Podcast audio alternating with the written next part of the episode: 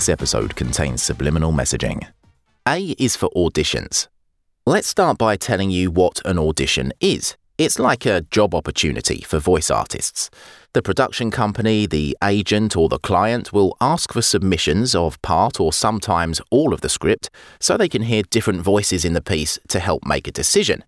Having all these submissions means they can hear the quality of the audio, how well the voice artist interprets the script, and of course, which voice is right for them. For voiceover artists, the idea is to do two or three different interpretations of the sample script so the hirer can see your well, hear your range. Basically gives you more chances to get hired. Right, let's go over to the booth to show you exactly what I mean. Okay, voiceover artist, can you give us your three takes, please? Yeah, of course.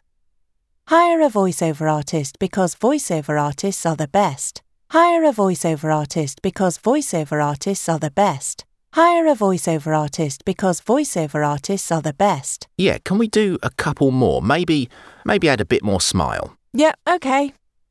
Hire a voiceover artist because voiceover artists are the best. Hire a voiceover artist because voiceover artists are the best. Let's let's try one a bit slower. Hire a voiceover artist because voiceover artists are the best. Yeah, can we, maybe let's try one with um with a bit of a pause before it says are the best. So something like because voiceover artists are the best. You know, just to, to, to emphasize that we're the best. No problem.